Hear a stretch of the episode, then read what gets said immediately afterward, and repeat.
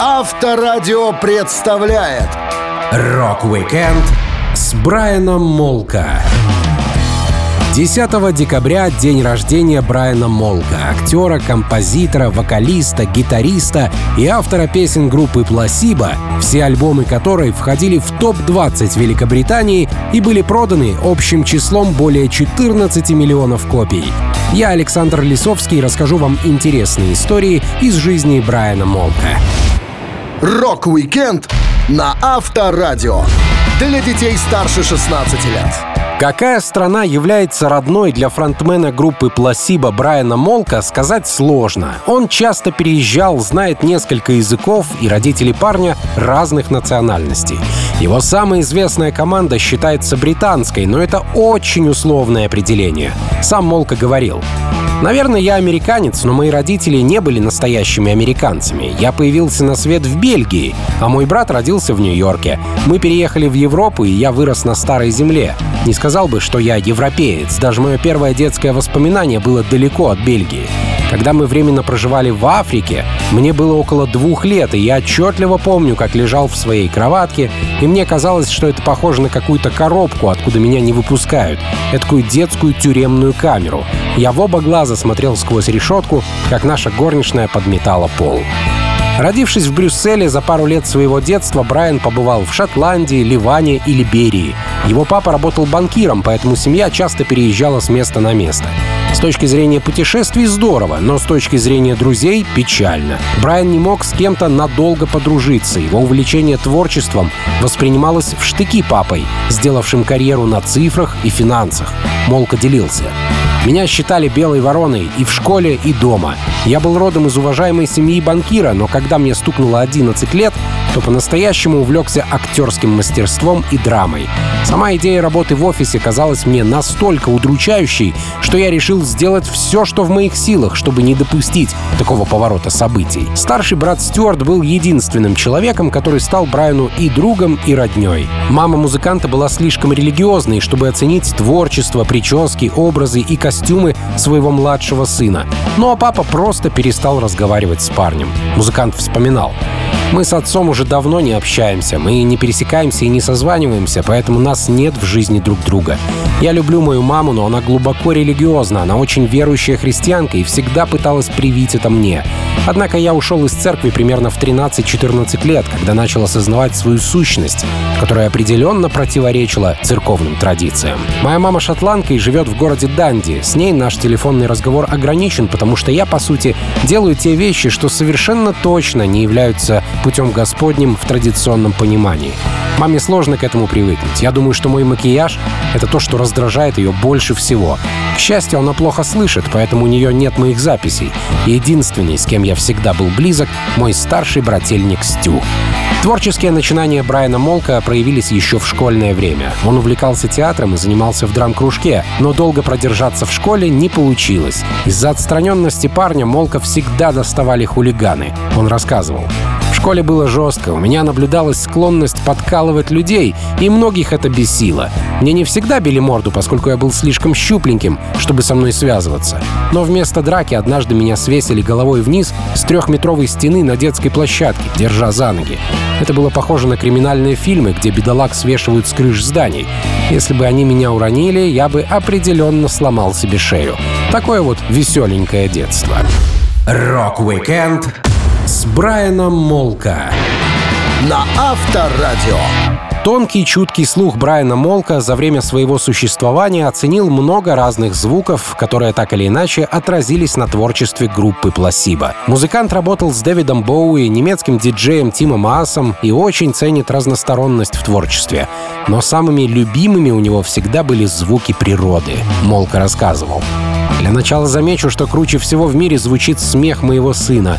Думаю, это нормальная реакция — чувствовать такое. В конце концов, любовь, которую вы испытываете к своим детям, этим, безусловно.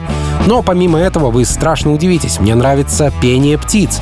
Есть радиостанция под названием Bird Song Radio. Это 24 часа исключительно птичьих звуков. Я слушаю ее по утрам, пока медитирую. Пару лет назад я был в Таиланде на острове Ко Пхи-Пхи, и мне нравилось спать в гамаке. Понятно, что по утрам мое лицо было покрыто укусами комаров. Однако оно того стоило, потому что всю ночь можно было слышать удивительные звуки джунглей. Если бы Guns N' Roses не написали песню Welcome to the Jungle, ее запросто мог бы создать Молко после ночевки под открытым небом Таиланда. В своем творчестве Брайан во многом опирался на Леонарда Коэна, исполнителя, который впервые заставил его плакать с помощью песни. Молка делился. В 13 лет я первый раз был отвергнут. У меня было разбито сердце, меня бросили. В школе это казалось огромной драмой, настоящим концом света. А я как раз купил кассету с лучшими хитами Коэна. Ну, значит, поставил я ее на воспроизведение и просто онемел. Это было нечто действительно волшебное, потрясающий опыт. Я растворился в песне. Помню, как упал на пол, разрыдался и хныкал там около 20 минут. Коэн пишет песни не размазывая, очень лаконично. Удивительно, как много он передал, используя такой минимум средств и слов. Это всегда меня удивляло. Даже в более зрелые годы Брайан Молка продолжал напитываться творчеством своих коллег по микрофону и даже смог выделить любимые голоса в музыке, оказавшее на него влияние, парочку вокалистов, у которых он умышленно позаимствовал элементы стиля. Молка говорил, когда я был подростком, мне нравились голоса Дженнис Джоплин и Боба Дилана. Позже я начал слушать другую музыку и влюбился в голос Майкла Стайпа из R.E.M. Его голос повлиял на то, как я пою сейчас. Еще мне нравится Бьорк со своим уникальным исполнительским стилем. А у Тома Йорка из Radiohead вообще крутая привычка. Он никогда не заканчивает слова, если поет песню. Мне это кажется прикольным, и похоже, что он делает это ненарочно. Молка играет на разных музыкальных инструментах, но в своих интервью и рассуждениях очень рад, что вырос самоучкой. Играть на гитаре он научился самостоятельно, чего и желает начинающим музыкантам. На этот счет у парня есть своя теория. Он поясняет. Никогда не берите уроки игры на гитаре. Нужно развивать свой собственный стиль через ошибки. Если вы не знаете, что такое правило, то правил вообще не существует. Вы можете нащупать какой-то сумасшедший аккорд, который в школе вам бы и не показали. Я действительно верю, что если вы хотите выработать свой собственный стиль, вам следует продумывать его по ходу дела. В гитарном звучании я вдохновился группой Sonic Youth. Они долгое время были моей любимой командой.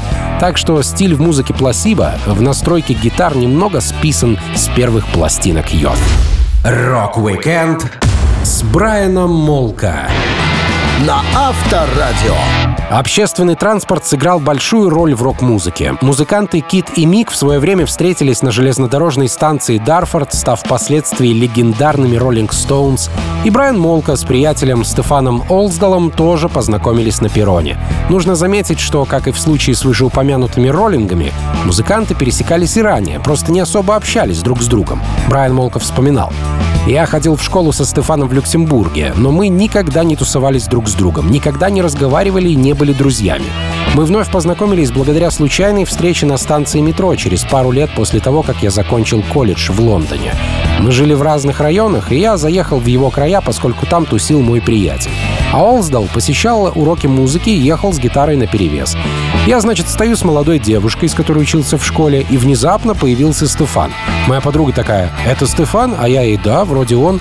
На следующих выходных у меня был акустический концерт, и я пригласил Олсдала ради приличия. Я не думал, что он приедет, а он взял да приехал. Дело было в 93 году. Встретившись на платформе, музыканты чувствовали себя неловко и старались общаться через общую знакомую девушку. Но уже после второй встречи на акустическом концерте Брайана появились планы по формированию своей группы. Первым барабанщиком команды стал еще один давний приятель Брайана — Стив Хьюитт. Стив говорил, у меня была девушка, с которой я приезжал из Манчестера в Лондон. Она знала Брайана. Я встретил Молко в забегаловке Бургер Кинг, и наша общая подруга представила нас друг другу. Раньше я играл в разных группах. Брайан приходил и смотрел репетиции, мы слонялись по подъездам, вписывались на флеты, играли на бонго и гитарах, но никогда не думали о том, чтобы собрать коллектив. Я слушал и CDC, Black Sabbath, Thin Lizzy и Led Zeppelin, а когда стал постарше, перешел на The Smiths и The Cure. Тут мы с Брайаном сблизились в предпочтениях.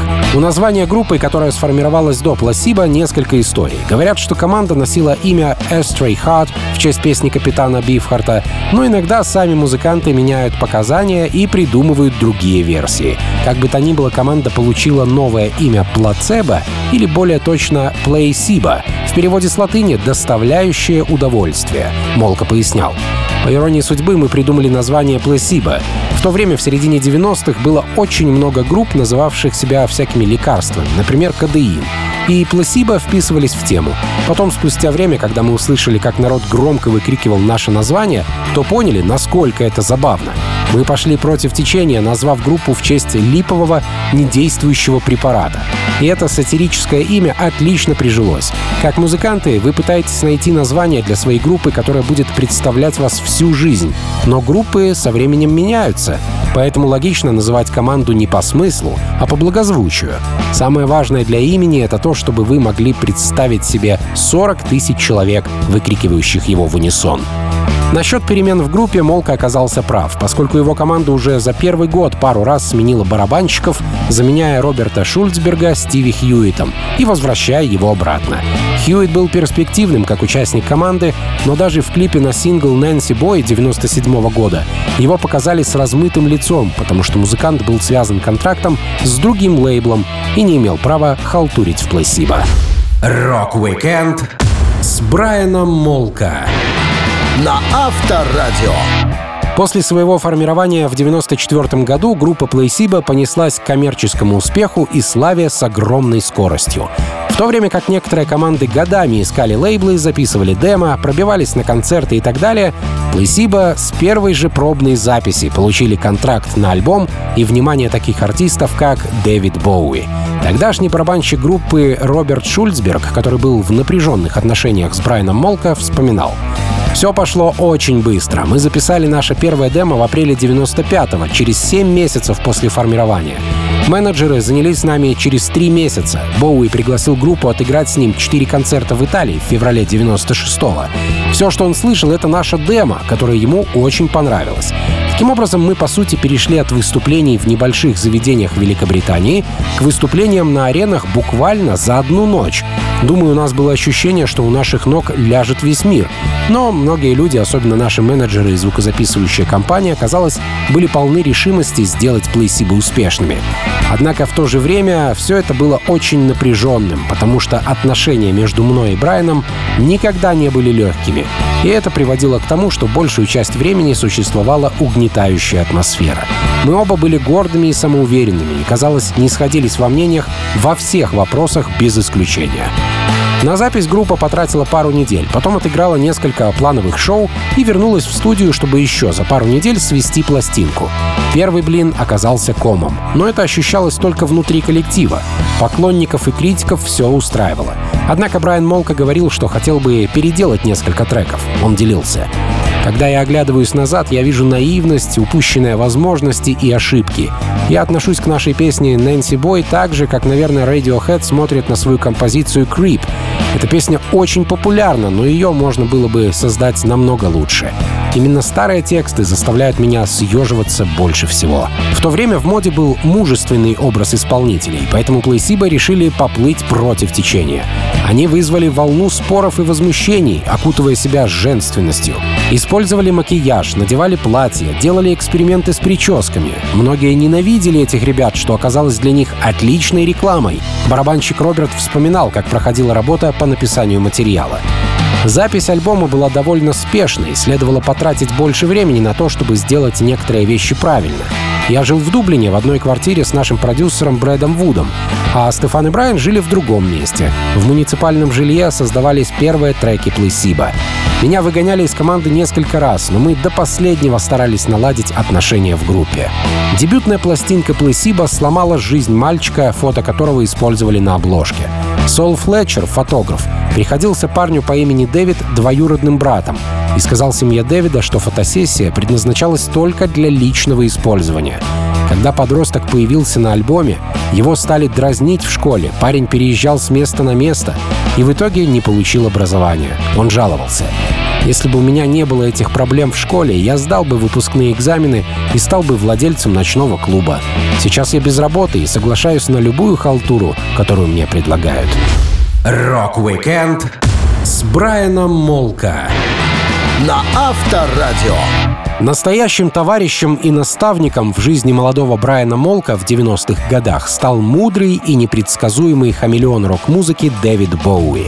Как это часто было в жизни команды, счастливый случай свел их с известной звездой.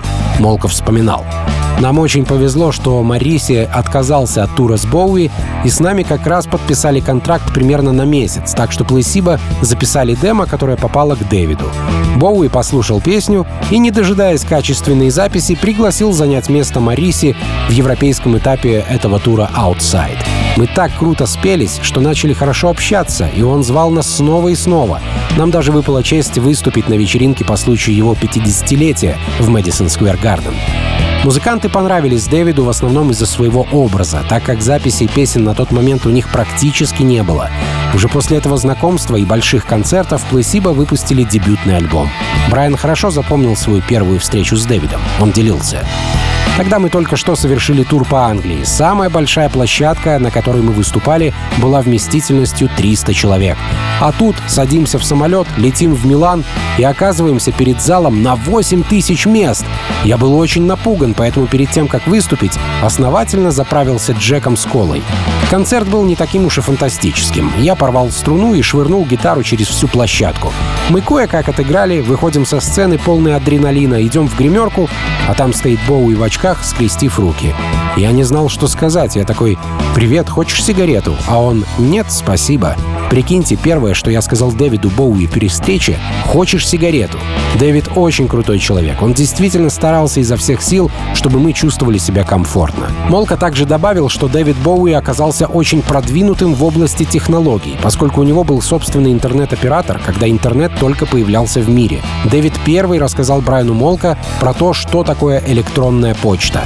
Второй участник Пласиба, Стефан Олсдал, был не менее впечатлен знакомством с Боуи. Он говорил, «Я не знаю, что Дэвид увидел в нас. Может быть, что-то от себя, молодого Боуи, какой-то посторонний элемент, не похожий на все другое. Может быть, это был романтизм, упрямство, нежелание приспосабливаться.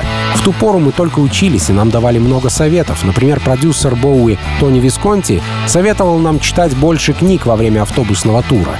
А сам Дэвид посоветовал никогда не почивать на лаврах. Он много работал, и поэтому у него все так хорошо получалось. Второй альбом Placebo назывался «Without You I'm Nothing», и когда Дэвид услышал заглавную песню пластинки, он предложил группе переписать трек со своими изменениями. Музыканты сочли это за честь. Брайан Молков вспоминал. Я был в отпуске на Барбадосе со своим братом, и в 10 утра позвонил Дэвид с Бермудских островов. Я проснулся от того, что мой брат тыкал мне в лицо телефоном и шептал «Чувак, чувак, это сам мать его Боуи!» Я беру трубку, и Дэвид говорит Брайан, я по поводу песни «Without You I'm Nothing». Я тут набросал для нее свою собственную гармоническую партию. Думаю, нам стоит ее перезаписать. Я чуть с раскладушки не ляснулся. Зеваю, значит, и отвечаю. «Воу, ну отлично!» Кладу трубку и думаю, как, черт возьми, он меня здесь нашел. Я был очень рад, что Дэвиду понравилась одна из моих песен, и он решил поучаствовать в ее исполнении. Rock-weekend с Брайаном Молко на Авторадио. Группа Placebo добилась успеха и стала заметной в первые годы своей деятельности во многом благодаря оригинальному стилю. В то время, когда все вокруг были помешаны на мотоциклах и кубиках пресса, Брайан Молко использовал макияж, надевал платье и красил волосы, из-за чего все путали его с девушкой. Музыкант с детства искал свой стиль. Он вспоминал. В школе я много экспериментировал, это было совершенно противоположно моему нынешнему образу. Я носил одежду оверсайз, любил яркие цвета, неоновые вырви глаз оттенки. За это мне перепадало от семьи и одноклассников. Они шутили надо мной. В моем очень консервативном, очень американском окружении наряжаться было рискованно. Все ходили в спортивной одежде или джинсах, зато, когда мне было около 15 лет, меня признали самым стильным человеком в школе. Я стал тем, кем мои родители больше всего не хотели меня видеть. Папа работал в банке и мечтал сделать сына банкиром. Мама была очень религиозной, и мои образы сбивали ее с толку. В юности она мечтала стать балериной, но у ее семьи не было денег. Младшая из девяти детей, она не могла себе себе позволить наряжаться или заниматься танцами. Из-за изящной комплекции, накрашенных глаз и стиля одежды Брайана Молка всегда путали с девушкой. Даже после общения с музыкантом люди не понимали, что перед ними стоит парень. Он умел запутать окружающих и получал от этого удовольствие. Молка рассказывал. Мой интерес к моде проявился с того момента, как мне пришлось выступать перед публикой. Когда я был очень маленьким, у меня были длинные вьющиеся каштановые волосы, и меня всегда принимали за девчонку. Это было забавно. В самом начале творческого пути Пласиба меня тоже принимали за даму, даже когда я еще не красился. Поэтому я подумал про себя, что было бы интересно поиграть с предвзятыми представлениями людей о том, что такое мужское и женское. Мне даже случалось встречаться с чуваками, которые после получаса разговора все равно не понимали, что я мужик. Когда я накладываю макияж, то становлюсь Брайаном Пласиба, а не Брайаном Молко. Эмоции, которые есть в песнях, легче выразить, создавая сценический образ. Молко довольно часто меняет имидж, в этом ему помогают приятели из мира высокой моды. Он хорошо знаком с бельгийским стилистом Ксавье Дель Куром, что подбрасывает артисту идеи и некоторые вещи для гардероба. Свой образ Молка дополняет рисунками на теле. Он говорит, «Перед фестивальным сезоном я как-то хотел разрисовать хной все тело, ноги, руки, голову. Была мысль сделать татуировку на затылке, как отсылку к гильотине с надписью «Положи сюда топор». Идея хорошая, но времени на это пока не нашлось. Я часто ношу футболку, созданную моим приятелем, стилистом Ксавьером, с написанными на воротнике словами «Разрежь здесь». Я знаю, что вызываю весьма резкую реакцию людей, и многие из них хотели бы отрубить мне голову. Вот и прикалываюсь над ними таким образом. Как артист, Молка старается всегда стильно выглядеть на публике, но не брезгует забегать на вещевые рынки. Музыкант сочетает футболки за тысячу долларов, со штанами за 10. Дома он одевается проще. Брайан делился. На сцене я пытаюсь регулярно изобретать свой имидж заново. А дома ношу трусы и шорты, просто и небрежно. Люди думают, что дома я тоже крашусь и надеваю чулки в сеточку. Ну, конечно, нет. Одеваться надо естественно, и я всегда следую этому правилу. Rock-weekend с Брайаном Молко. На Авторадио. Как и любой уважающий себя творческий человек, достигший известности в музыкальной сфере, фронтмен Плейсиба Брайан Молко пробовал играть роль в кино. Более того, актерская игра все его детство была на первом месте. Он участвовал в школьных постановках, получал дополнительное актерское образование и смотрел много фильмов. Музыкант вспоминал. Когда я был маленьким, мне очень нравился Дастин Хоффман, потому что он тоже был маленького роста. Меня вдохновляли фильмы Джима Джармуша и Дэвида Линча. Бельгийская черно-белая лента 92 года «Человек кусает собаку» для меня одна из самых культовых в мире. Довольно хардкорный фильм, очень странный и очень умный, потому что он заставляет людей смеяться над вещами, которые не должны быть смешными. В 1998 году на свет вышел музыкально-драматический фильм «Бархатная золотая жила». Режиссером стал Тодд Хейнс, ранее снявший картину «Меня там нет», где одного Боба Дилана играло много разных актеров и актрис, таких как Кейт Бланшетт, Ричард Гир, Хит Леджер, Бен Уишоу и Кристиан Бейл. На роли в новом творении Тодда пригласили участников Плейсиба. Мало того, группа даже записала песню «20th Century Boy» для саундтрека в киноленте. Действие «Бархатной золотой жилы» происходит в Британии во времена глэм-рока начала 70-х. Кино рассказывает историю вымышленной поп-звезды по имени Брайан Слейд. Фильм получил награду в Канах, чему особенно радовался Молко, ведь он обожает режиссера Тодда Хейнса. Брайан вспоминал, как его позвали на съемки. Нас всех пригласили вскоре после того, как вышел наш трек «Nancy Boy», и лица Пласиба были во всей музыкальной прессе.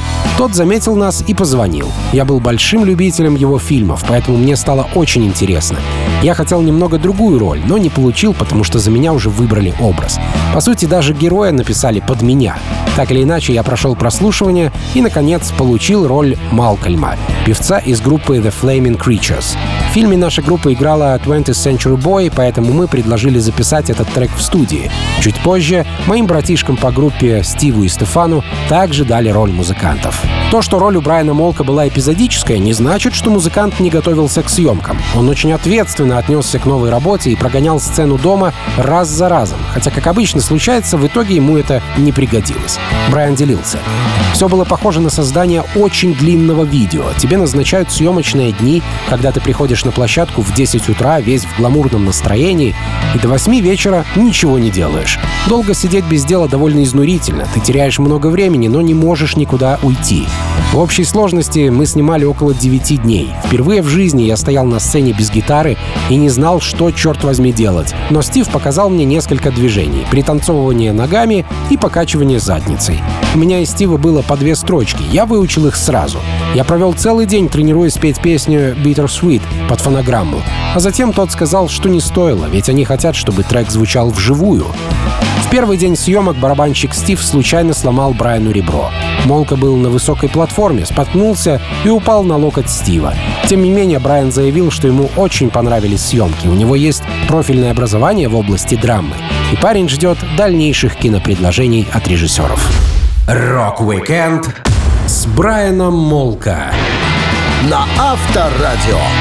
У артистов не всегда хватает сил и времени на личную жизнь и семью. Гастроли, записи и продвижение альбомов не позволяют тусоваться дома, водить супругу в театр, а ребенка в зоопарк. Возможно, поэтому, а возможно из-за своеобразия характера Брайана Молка, он еще не оформлял свои отношения с дамами в ЗАГСах.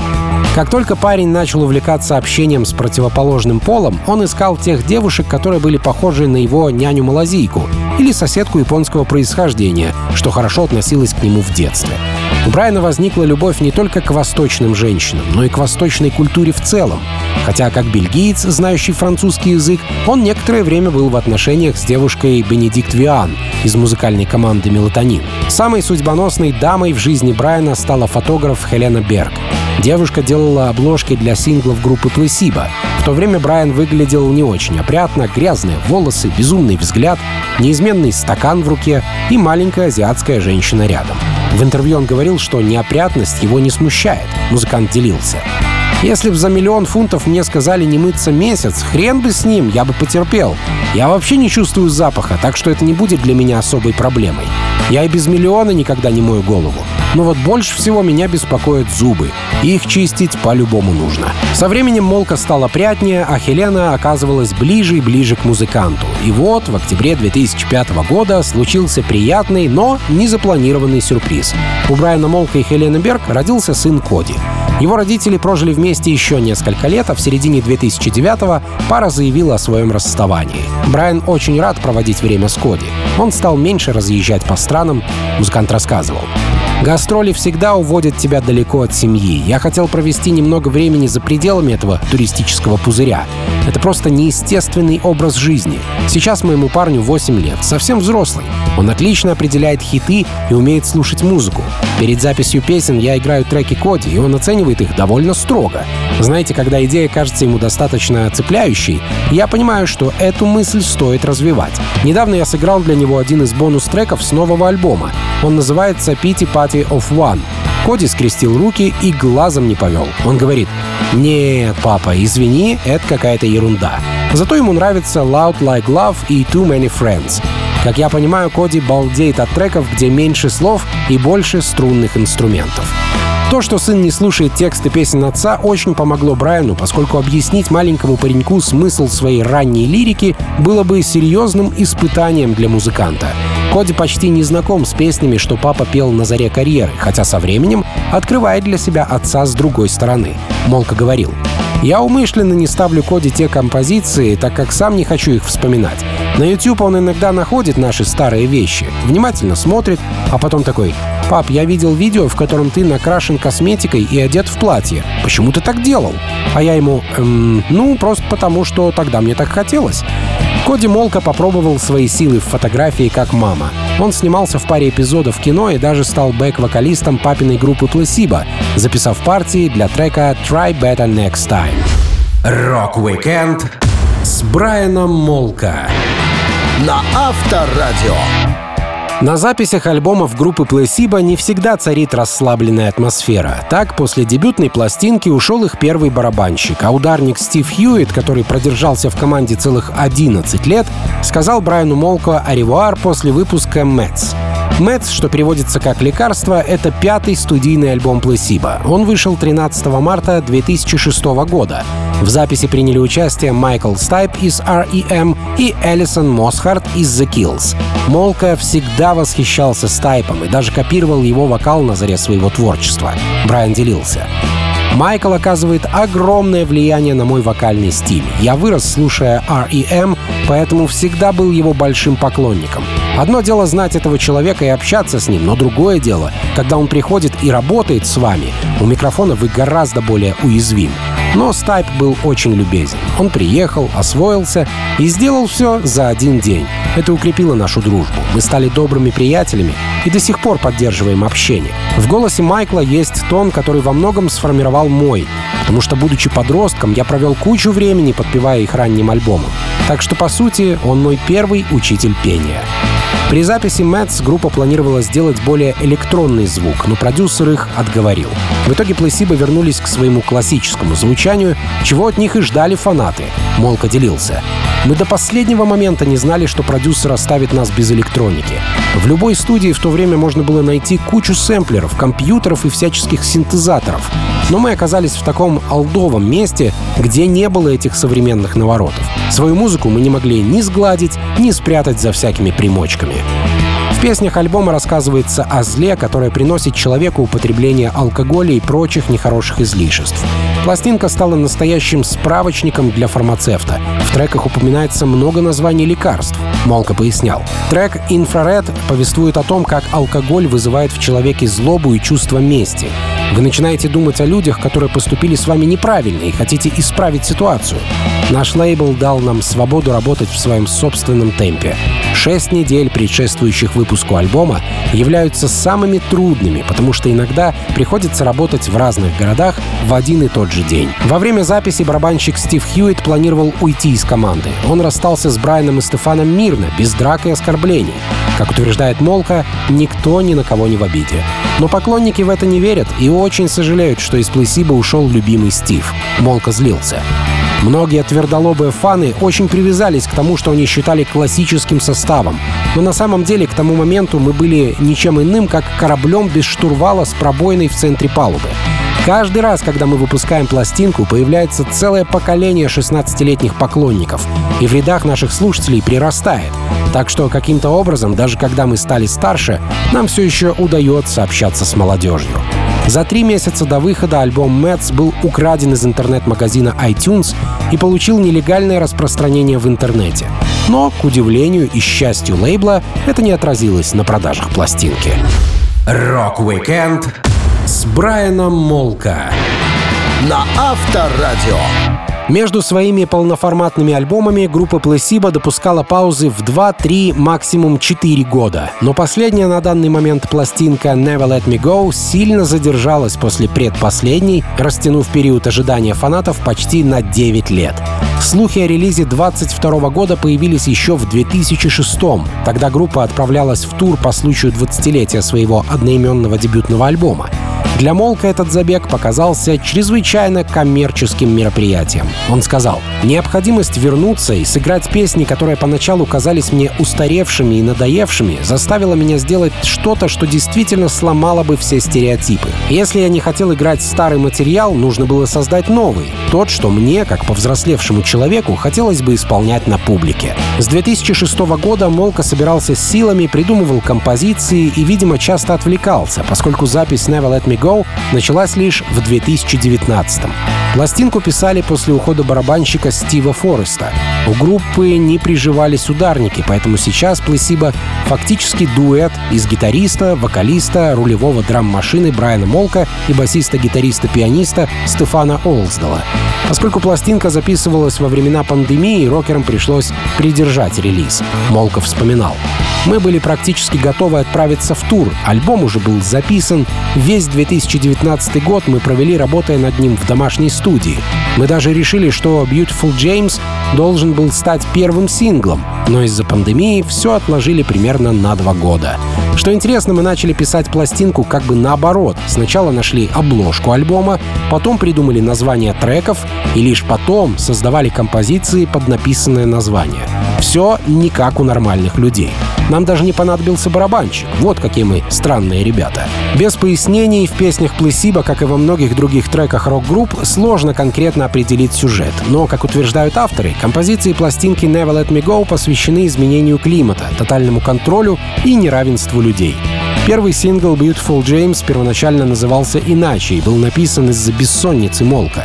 Брайан пояснял, «Я начал писать песню в период сильной бессонницы в 2019 году. Это были особенно тяжелые две недели. Я был в ступоре, но в мои уши доносились мелодии, а в голову приходили фразы. От недостатка сна я был в каком-то странном состоянии, писал на подсознательном уровне. Помню, мне приходилось пять или шесть раз за ночь вставать с кровати и подходить к пианино, чтобы записать музыку на телефон. Одна из этих мелодий называлась «Bad Piano». Я записал ее в 5 утра просто чтобы запомнить ноты, а спустя некоторое время мы ее подкорректировали и сменили имя на Beautiful James.